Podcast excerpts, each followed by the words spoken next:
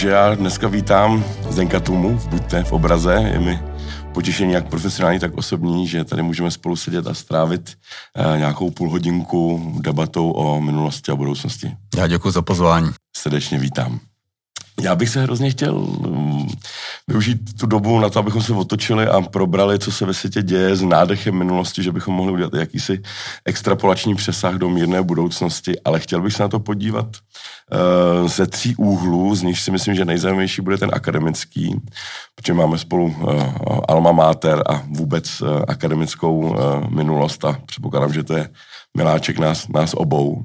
Potom z toho praktického, až řekněme úřednického pohledu toho, který tady vlastně instaloval, nebo pomáhal zavádět vůbec bankovnictví než kvůli celý kapitalismus eh, a s ohlédnutím na, eh, na, na takovou tu jaksi, řemeslnou, to, to praktické řemeslo. No a třetí pohled je potom takový ten politický a celospolečenský. A tak jaké je teda tvoje ohlédnutí, které, která doba vlastně možná z těch tří pohledů, eh, jestli se na to můžeš podívat, která doba byla pro tebe nejdobrodružnější? Bylo to, ten, to, to, to, to, ten, ta skrytá ekonomie v komunismu, nebo ta praktická, eh, praktická revoluční ekonomie v 90. letech, nebo pak už to standardní přibližování se EU a finanční krize?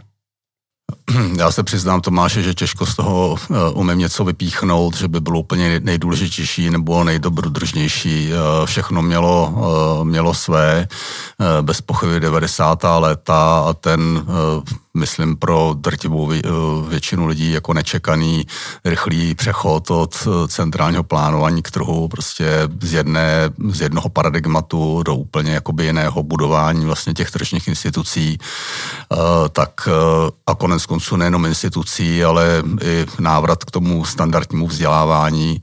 Ty už to možná nepamatuješ, jsem ještě trošku jako delší pamětník, ale vlastně ve škole jsme měli pouze politickou ekonomii, socialismu, kapitalismu na vysoké škole ekonomické a o standardní ekonomii jsme tam neslyšeli jako vůbec nic. A takže pro mě určitě jako bylo zajímavé, kdybych měl jako něco vypíchnout, to, že jsem měl tu možnost být u toho znovu obnovení výuky ekonomie.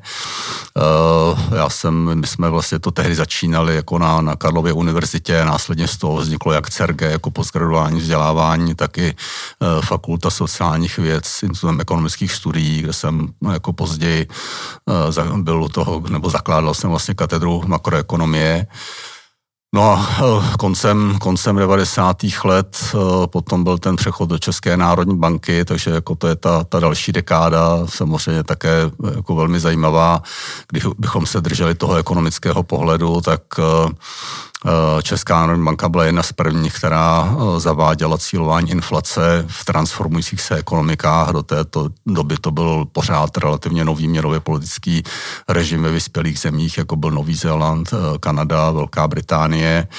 A my jsme byli jedni z prvních, ne první, kdo s tím přišel do, do zemí, jako jsme byli my ještě tehdy s relativně vysokou inflací. Jestliže jak ta naše paměť je krátká, když se dneska podíváme na ty debaty, Ježíš Maria, inflace jde nahoru, jsou to 4%, tak já jsem přišel před eh, těmi 20 lety eh, do České národní banky a ještě jsme vlastně se teprve opouštěli dvoucifernou inflaci. Já jsem si tehdy neuměl třeba představit, že prorazíme 5% hladinu úrokových sazeb a za chvilku jsme prorazili 5%, pak jsme prorazili hladinu eh, sazeb, eurových sazeb a amerických sazeb a tak dále, že to se tak strašně změnilo vlastně za těch jako 20-30 let, jak, jak jako instituce, jak bankovní sektor, tak samozřejmě tady i, i měnová politika, ale i ta naše akademická sféra, kde jsme oba působili a působíme. Hmm, hmm, hmm. Takže ty začátky, takový, takový ten klondajk teda, kdyby si měl vybrat jednu dobu, do které by si mohl třeba na týden vrátit a znovu si zažít třeba ten adrenalin, nebo to rozhodovací, eh, ten proces, nebo vyzkoušení modelů vlastní, který člověk má.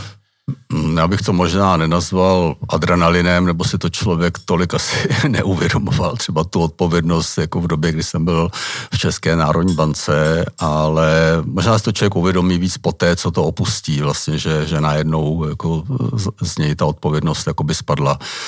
Uh, možná ještě k těm 90.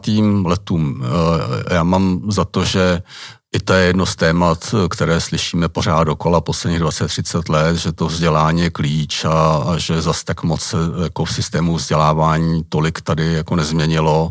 Uh, univerzity se bez pochyby proměnily, máme tady už jakoby standardní předměty, ale pořád mám za to, že jako trochu, trochu pokulháváme. Jo. Ale, ten, ale to, že se to povedlo podařit, nebo že se povedlo dát ty základy v těch 90. letech, obnovit ekonomii na jiných univerzitách, než byla jenom jako VŠE, a která byla takřka jediná, potom, já nevím, Ostrava, Brno. E, dneska máme řadu regionálních univerzit a mimochodem, možná jako krátká poznámka, hm, trochu odbočka, ale připadá mi to docela důležité. Já jsem v tomhle jako sám změnil názor, když vznikaly regionální univerzity, říkal jsem si jako pro boha, kdo tam bude učit, jo, a, a jako měl jsem za to, že to jako není, není dobrý krok, ale jako bylo to velmi správně, protože dneska jako vidíme, že narůstají regionální rozdíly lidé hodně odchází jako do měst, jako pokud by se jakoby v těch jako regionálních centrech jako se nepodaří udržet jako intelektuální elitu,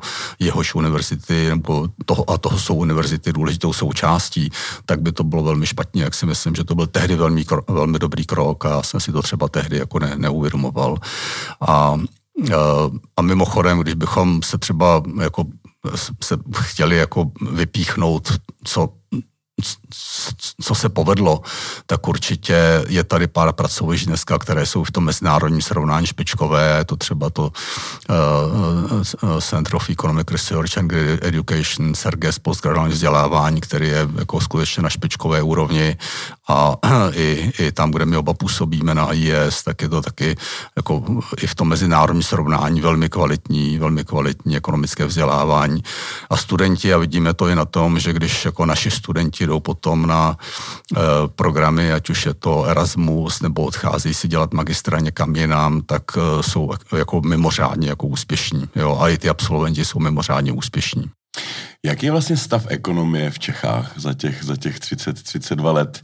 Jak, jak to hodnotíš? Já předpokládám, že bankovnictví lze víceméně považovat za standardní. Musel bych hodně dlouho přemýšlet, čem je české bankovnictví nestandardní ale a možná i ta výuka. Vlastně bych, vlastně bych eh, hrozně rád slyšel tvoje poohlídnutí, jak je na tom stav vůbec jako ty, jakožto ekonom uh, a dojen české ekonomie, jak se vlastně, jak jsi spokojený a v čem jsi a nejsi, co se týče jaké je hodnocení české ekonomie, ať už akademicky, nebo co se týče bankovnictví, nebo hospodářské politiky, nebo konec konců měnové politiky?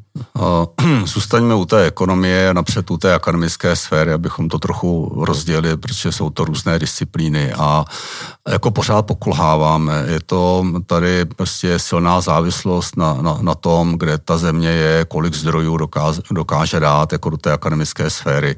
A já pamatuju třeba ještě, když jsem jako působil, když jsem jako byl full full time na, na Institutu ekonomických studií, tak jsme třeba měli jako vynikající jako, jako řečníky ze zahraničí, ale byl vlastně strašně malý zájem, jo, protože lidi dělali tolik jakoby věcí, takže nemáme ještě ten plnohodnotný univerzitní život. Jo. Prostě není a v tomhle, když to srovnáme eh, s jakoukoliv anglosaskou univerzitou, ale i prostě s dobrými univerzitami v Holandsku, v Německu, tak to zatím nemáme, protože jako zatím nemáme dost eh, jako lidí, kteří by se tomu naplno věnovali věnovali. Jsou, je to generační záležitost, už se začínají objevovat a jako bez pochyby, ale jako to, že tam dohromady žijou ti doktorandi a prostě řečníci, hostující profesoři, kteří přichází, jak, že to vytváří jakoby ten kvas, tak to si myslím, že tady ještě je to pár let jakoby před námi.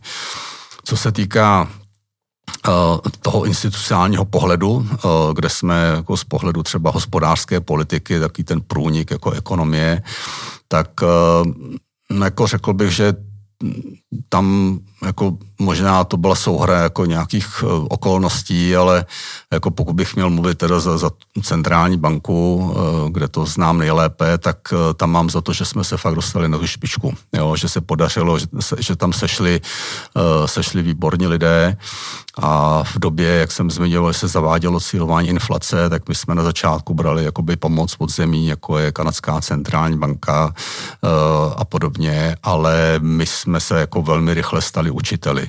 A jsem jako rád, že i jako Česká národní banka uh, tu pomoc, kterou na začátku dostávala, takže to v posled, jako v těch dalších letech vracela a, a vrací a pomáhá jakoby těm, těm zemím z hlediska té technické pomoci, ať už je to jako modelování, ať už jsou to jako interní procesy v bankách, tak uh, to se dělo. Takže myslím, že to je do dneska, do dneška je v tom ČNB jako uznávaná, nebo jako ti, ti lidé, takže spousta těch lidí, kteří byli jako v těch, jako v tom prvním týmu, který to rozbíhal, tak potom pracoval v Mezinárodním novém fondu a působili různě po světě a, a radili jako mnoha centrální bankám jako ve světě.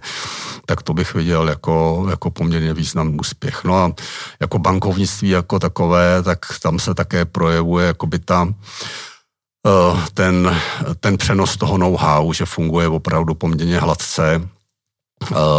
Eh, zase dneska nám připadá tolik věcí samozřejmých, že jako už si nepamatujeme, jak jsme stáli v 90. letech před přepážkama, banky jako krachovaly jak na běžícím pásu, protože jako ne, nechyběl nejenom ten finanční kapitál, ale já říkám i human capital, jako lidský kapitál. Prostě neměli jsme žádnou zkušenost s tím, jak funguje moderní ekonomika a jak funguje jako by to finanční zprostředkování, jak má fungovat normální, normální banka. Neměli jsme pořádnou legislativu na to připravenou, neměli jsme dohled, prostě jako nemá smysl předstírat, že najednou z něčeho nic by se v centrální bance uh, vzal, uh, vzal uh, jako super dohled, takže i to bylo jako učení se za pochodu. Takže ta druhá polovina 90. let si myslím, že byla v tomhle poměrně, poměrně obtížná. Vlastně to bylo provázeno takým čištěním bankovního sektoru zakončeného privatizací velkých bank. Ale jako tím došlo k tomu přenosu jak toho finančního kapitálu, tak i toho lidského toho a dneska zase už jako ty čeští manažeři z bank vlastně výjíždějí ven a uh, fungují jako globálně vlastně po celém světě, ať už to jsou nejenom, a ne, mám tím na mysli nejenom jakoby matky, jakoby tady, uh, tady dcer, ale prostě i jako, ať už v Anglii nebo v Americe ve finančních centrech. No a o deset let později, když se přesuneme do roku 2008-2009, tak tam zase mám pocit, že české bankovnictví vyšlo nadprůměrně, jsme jeden z mála zemí, kde jsme nepotřebovali finanční pomoc. Myslíš, že to je tím, že jsme to uměli tak dobře, nebo že jsme byli saturováni s tím? Hmm, asi, asi zase kombinace několika faktorů. Za prvé jsme prošli tou očistou, která jako dobíhala ještě začátkem té, té předcházející, předcházející dekády, uh, takže ty bilance eh, českých bank byly čisté za prvé. Za druhé, myslím, že byť paměť většinou je relativně krátká, tak pořád jako v tom, jako v těch čes, čes, českých bankéřích médiích byla, eh, jako by ta, si vzpomínali prostě na ten problém jako v těch 90. letech a možná byli trochu konzervativnější. A další věc je, že ten, že, že vlastně ta krize byla způsobena nebo byla spojena hodně s těmi toxickými instrumenty, které by relativně sofistikované, takže jako spíš to byly zahraniční banky, eh, které hledaly eh, instrumenty, kde se dá dosáhnout nějakého vyššího výnosu. A tady, jak byl teprve nárůst jako standardního retailového bankovnictví, tak jako české banky jako byly, byly a jsou jako velmi úspěšné a jako slušně ziskové prostě v tom standardním bankovnictví a nebylo tam taky jako hnaní se za tím eh, vyšším výnosem v nějakých eh, jako toxických instrumentech, kterým pořádně nerozumíme. By se dalo do jistý míry možná říct, že na konci teda těch nultých let eh, v roce 2008-2009 na tom české bankovnictví, asi když se to bude posuzovat potřebou státních dotací a zásahů z hůry, státního z hůry mám na mysli, bylo nadstandardně, nadstandardně dobře, což si myslím, že českým bankéřům možná bude věc, která, která bude dobře znít, ale já když se zamýšlím na tou makroekonomickou situací, tak kdybych měl vůbec obecně hodnotit nebo požádat tě o hodnocení makroekonomů jakožto entity, tak uh, ani v makroekonomickém pohledu uh, nevidím nějaký úplně šíleně fundamentální nestability, kromě nyní rychle najistrujícího druhu, který ale za druhou stranu byl téměř rekordně nízký ještě do loňského roku. Jak vnímáš co se týče průměru, řekněme, standardní západní ekonomiky, stav českého makra? No, pokud se, asi bychom měli rozlišit teď jakoby tu disciplínu jako ekonomii nebo makroekonomii no. a, a, a potom tu, tu konkrétní hospodářskou makroekonomickou situaci. E, tu ekonomii jsem říkal, tam no. nám pořád na těch univerzitách ještě, ještě něco, něco chybí a je co dohánět. Ale jinak jako v tom makroekonomickém pohledu byli jsme stabilní a znáš samozřejmě také velmi dobře ty mezinárodní žebříčky, že pokud jako někde jsme si byli dobře, tak to byla ta makroekonomická stabilita a všude jsme naopak byli špatně z hlediska efektivnosti státní zprávy a to, to bohužel pořád do dneška eh, přetrvává. Eh, otázka, jako čím to je, eh, kde se bere ta konzervativnost a mm, já jsem narazil jako na jedno vysvětlení, jsem četl kdysi jeden rozhovor s, s profesorem, s historikem Hrochem a on říkal, že na rozdíl od těch dalších zemí tady jako v tom našem regionu, že ty Maďaři byli vždycky taky grofové a vlastně tolik neřešili jakoby nějaký dluh nebo, nebo podobně eh, v Polsku, jakoby ta šlechta taky, ale my jsme si to jako vybili jako na Bílé hoře a jsme jak trošku národ měšťanů už poměrně dlouho, takže není to jenom o tom, že jsme měli velmi jakoby tvrdého ministra financí, velmi krátce tedy ještě ke všemu Rašína, který vlastně se snažil implementovat aplikovat extrémně jako tvrdou, až přehnaně tvrdou e, měnovou politiku a vrátit cenovou úroveň jako na dobu před první světovou válkou. E, takže já si myslím, že to není jenom tady o tom, jo, ale že, že to může mít opravdu hlubší, hlubší kořeny, že jako národ jsme byli zvyklí víc tím, co máme a že, že, že pro nás jakoby ten, ten dluh vždycky jako byl, byl trochu jako problém. Takže to je jedno z možných vysvětlení, ale samozřejmě je to, je to i téma nejenom pro historiky, ale i sociology, proč tomu tak je. Eh, Mezitím jsme se naučili se zadlužovat, takže jako dluh nám roste jak na té osobní úrovni a bohužel teda i, eh, i na té jako národní úrovni. Na té osobní úrovni to nevidím jako nějak dramaticky, protože pořád jako by ten eh, jako, jako dluh je, je, je relativně nízký ve srovnání se zahraničím, takže to je to, čemu se říkáme jako prohlubující se finanční zprostředkování a je to celkem přirozen trend a v tom bych rizika neviděl ale na té národní úrovni se nám to, ta konzervativní DNA trochu jakoby rozpadá. A teď mám trochu obavu z toho, aby se nám zase znovu e, nerozjela po nějakých 25 letech jako směřování měnové a fiskální mm-hmm. politiky, kde ČNB reaguje a bude reagovat ve smyslu svého mandátu, to znamená jako dodržení, udržení cenové stability a bude zpřísňovat a pokud by nedošlo k nějaké konsolidaci fiskální politiky, tak zase by to bylo Čehý a hot a e, směřoval by jako každá ta politika někam jinam, což by, což by nebylo dobře, ale tak jako držme si palce, že e, se vrátíme jako k tomu, eh, k tomu disciplinovanému pohledu na, eh, na, na, na, jako na, na ekonomiku a na tu, na tu makroekonomickou stabilitu. Tak jsme prolítli um, minulost a, a stav současné české ekonomiky. Um, já si taky trošku myslím, že před těmi 30 lety Západ čekal, že tady z našeho regionu, ne nutně třeba z České republiky, ale z toho postkomunistického bloku, možná vzejde nějaký nový nápad, co se týče politiky. Tam si myslím, že se Západ hodně sliboval od, od Václava Havla. Ale myslím si, že i takový jakýsi mezisystém, který by se mohl čerstvě zjevit z tady toho regionu, bylo něco, co Západ eh, možná naivně očekával. Máš pocit, že jsme něco takového, kromě teda laboratoř transformace, Máš pocit, že tady vznikaly nějaké, nějaké nové myšlenky, ne, že bychom se jenom my obohacovali a kopírovali ten západní model, ale že jsme snad něčím přispěli do, do světové ekonomie?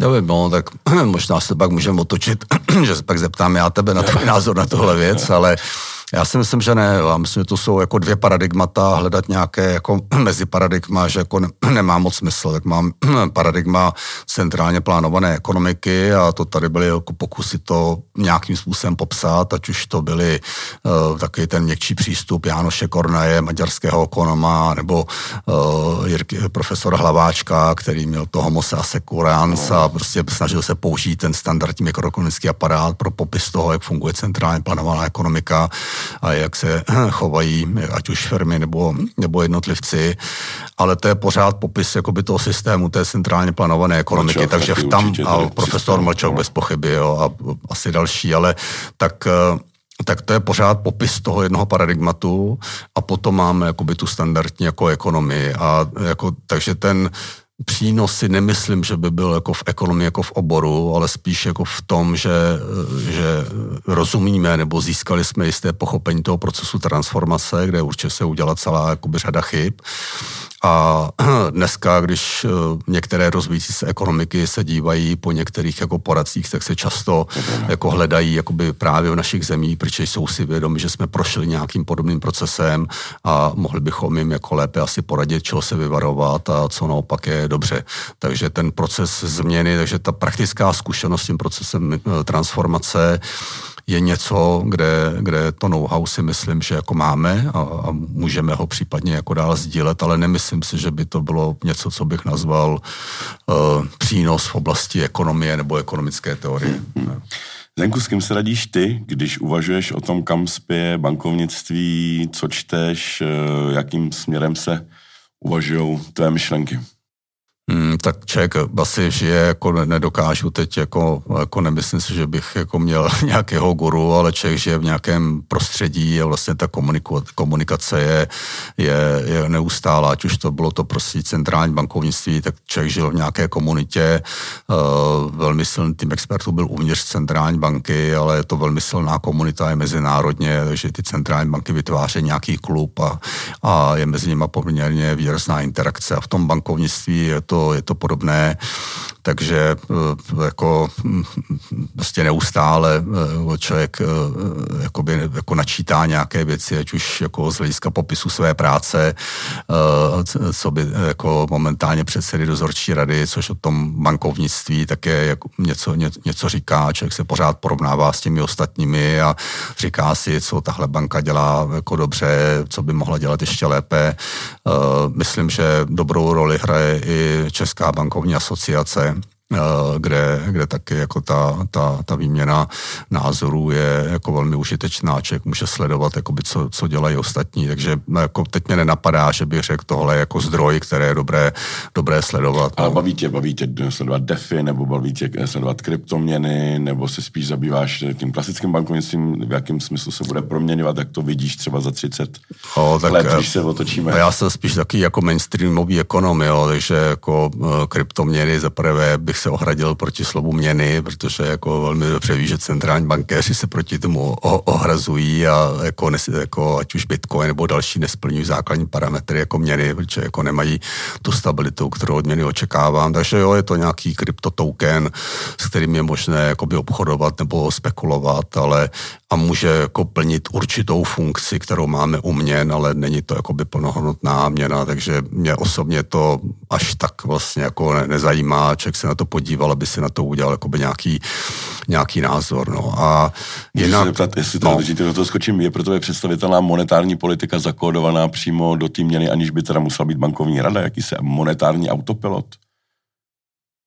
No, Jestli je to vůbec možný? Uh, No zase možná z toho bude vyplývat moje omezení jako dané už věkem nebo tak, jo, ale jako spíš ne. Eh, tady možná jedna jako poznámka, jo, to je jako docela jako, jako, do, jako dobrá otázka. Eh, já jsem přišel do centrální banky v době, kdy vlastně opustila eh, fixní kurz, jo, takže máme vlastně nějaké dva standardní režimy měnové politiky, buď cílujeme kurz, nebo cílujeme inflaci. Jestliže cíluji kurz, který teda je jako fixní, tak je to, já tomu říkám, relativně jednoduchá jako politika, čímž to nechci nějak schazovat, ale dívám se, co, se, co je dneska, jaký je kurz a vlastně jenom intervenuju jakoby tak, abych udržel kurz na určité úrovni. Jako v tomto cílování inflace je jakoby sofistikovanější. Uh, protože tam je jako forward looking, dívám se vpřed, jako dívám se, kde inflace bude za nějakých 4 až 6 kvartálů, což je taková ta transmise měnové politiky a já bych měl reagovat na to, co, se, co si myslím, že se bude dít v tom eh, jako 12-18 měsíčním horizontu a ne jako co se děje jako dneska. Jakmile bych reagoval pouze na to, co se děje dneska, tak už jsem takzvaně jako behind the curve, jsem prostě už, už pozadu a vlastně ta inflace mi může ujíždět a můžou se mi rozkolísat inflace inflační očekávání. Takže ten automat Uh, jako si myslím, že, že by jako mohl jako vlastně fungovat uh, v tom momentě, kdybych měl jako to cílování jako kurzu, protože reaguju vlastně jako na data, který mám v tomhle okamžiku. V okamžiku, kdy uh, uh, uspůsobuji měnovou politiku tomu, co si myslím, že se bude dít, tak jako přes veškerý pokrok jakoby v prognozování, tak každá prognoza přestává platit v okamžiku jeho publikování, protože se objevují jakoby no, nová data a uh, a myslím si, že tam ten, ten expertní jakoby pohled jako je důležitý. Jo? Takže je to nějaká interakce mezi tím odborným aparátem centrální banky, který dává nějaké doporučení, taky má jako, jako velmi dobrou zkušenost a pak jsou tam ty, tu, jako ty decision makers, ty, ty, ty tvůrci hospodářské politiky nebo měnové politiky, kteří jako musí jakoby rozhodnout vzít v potaz ten názor jakoby těch expertů a případně jako si říct, hele, jako my si myslím, že tam jsou ještě nějaká další rizika a, a tímto, tímto jako přizpůsobit. že tam já si těžko umím představit, že, že by to byl jako úplný autopilot, že jako velmi často v drtivé většině případů, jako podle mojí zkušenosti, bankovní rada reaguje v souladu s tím, kam to prognoza jako bude směřovat. Ale jsou okamžiky, kdy ne. Někdy může, může udělat chybu a nemí v tom pravdu, někdy, někdy, někdy, někdy tu, tu pravdu má, ale každý ten model, a to ty sám velmi dobře víš, a jako mluvil si o tom i v minulosti, je nějaké zjednodušení reality. Jo? Ale já jsem jako vždycky byl toho názoru, že bych se na model a na tu prognozu neměl dívat jako na to, jaké generuje takové číslo, ale e, dává mi to určitý příběh a disciplinuje mě v té debatě o měnové politice. Jo. To je jako pro mě hlavní přínos toho modelovacího aparátu. Ne číslo, které generuje jako prognóza, ale struktura toho příběhu. Takže to je pro mě to jenom nástroj jako pomocník a proto si nemyslím, jako, že by to mohl být jako úplný autopilot. No, jo, jo, rozumím. Takže i tak exaktní obor vlastně možná v ekonomii možná po financích neexaktnější, těžko to teď nějak srovnávat, jako je monetární politika. Teď to třeba srovná s fiskální politikou, což je o hodně větší vůdu než, eh, než ta politika monetární, aspoň teda z mého pohledu. Já jsem v ČNB nikdy nepracoval, za to jsem pracoval několik let na ministerstvu financí a vím, jak se tam ty věci občas srandovně, eh, ale funkčně eh, dělali. Takže i tak exaktní obor jako, jako monetární politika potřebuje jistou měkost, Protože já jsem si ty, ty kryptoměny sledoval podle jejich monetární politiky a ona je celkem zajímavá, oni mají mnohdy zabudovanou sami, sami do sebe a uh, říkám si, co by na to říkali monetaristé typu Friedmana nebo, nebo možná vlastně i Keynes monetarista, kdyby se do jisté míry vlastně ta politika z té monetární politiky, politiky odstranila. Jinak no ještě možná poznámka, když si, když si e, zmínil fiskální politiku, jak jako mně připadá škoda, že se tam neuplatňuje jako podobný přístup, ten jako v předhledící, jo, že a, a jako skoro bych řekl, že tam to prognozování asi nebude jednodušší, ale vlastně jako ty faktory těch příjmů a výdajů jsou poměrně dobře zmapovatelné a prognozovatelné, co mi to bude dělat v tom ročním dvouletém horizontu.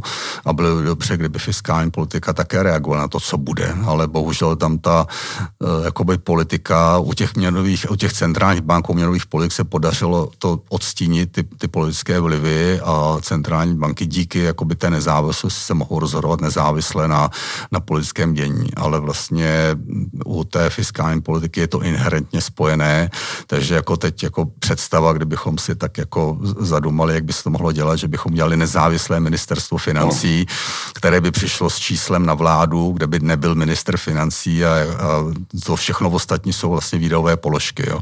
A řekl, tady máte čísla, do toho se musíte vejít. Jo. A minister financí by odešel. Takže zatím je, je to, že máme alespoň nebo i další země něco jako Národní rozpočtové rady, které by měly apelovat na tu disciplínu, ale jak vidíme, tak proti té politické síle a tomu populismu to zdaleka nestačí. Hezká, hezký srovnání i filozofický, jak dvě podobné nebo podobné blízké politiky, jako je fiskální a monetární, tak jedna z nich je přímo demokratická. Minister je zodpovědný uh, svým volitelům za to, jak to dělá.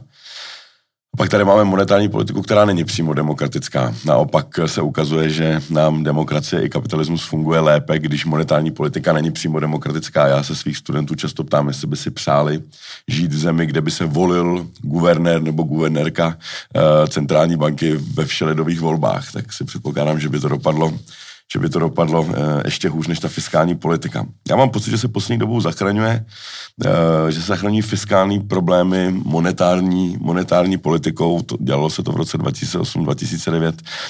Konec konců současný problém je tady spíš fiskální než, než monetární, měna je v pořádku.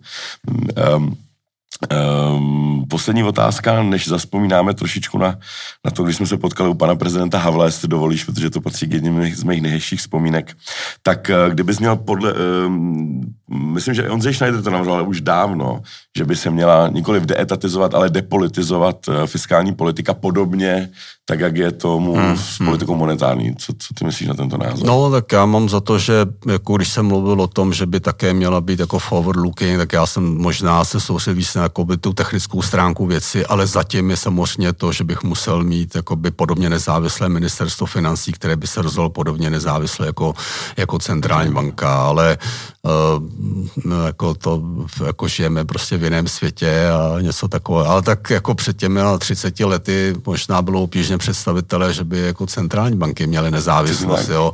Na druhou stranu ta debata vůbec nebyla nová. V době, kdy vznikala Národní banka Československá, tak eh, jako myslím, že eh, Karel English tam měl jako proslov, který, kde už apeloval právě jako na to, že centrální banka musí být nezávislá, neboť ona je ta strážce jako té měny, ne, ne, neumím to teď přesně citovat, jo. takže tam ta debata u, u, centrální bank, u centrální bank je je dlouhodobější, ale jako ty finance, jako fiskální politika je natolik propojená s tou politikou, že jako představa, že to jako dokážeme, dokážeme oddělit. Eh, že by deficity byl na příděl, že by stát nemohl na trh, ale že by prostě dostal tak jako dostane rozpočet. Tak, tak vlastně tím, jako je snaha tím směrem jít, jako veškeré, jako by to nastavení těch pravidel, ať už jako to byla jako kdysi maastrichtská kritéria, nebo potom sofistikovanější pak stabilita růstu, všechno to jsou pokusy vytvořit jakoby pravidla, eh, kterých bychom se měli držet, ale jako tím, že nemáme ten nástroj na to vynucení a na tu penalizaci, nebo nástroje na tu penalizaci, ale vlastně je, je velmi obtížné ho použít,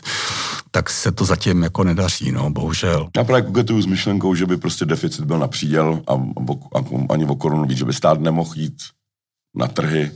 S, s... Ty pravidla jsou takhle nastavené, ale teď máš tu otázku, jak to, jak to vynutit, že jo, no. Bylo mi velkou ctí s tebou hovořit o minulosti a stavu české ekonomie a o budoucnosti bankovnictví vůbec a vlastně jsme se dostali i k fiskální a monetární politice, k debatě o, o demokracii a vůbec um, jak vlastně se aplikuje uh, teorie do praxe a že tam vždycky nějaká ta lidská měkost nakonec musí být i u tak exaktní uh, věci, jako je zdánlivě uh, exaktní monetární politika. Moc krát děkuji za to. Já také děkuji. Díky. Všechno dobré do budoucnosti. Mnoho Díky. hezkých myšlenek. Nápodobně. Děkuji.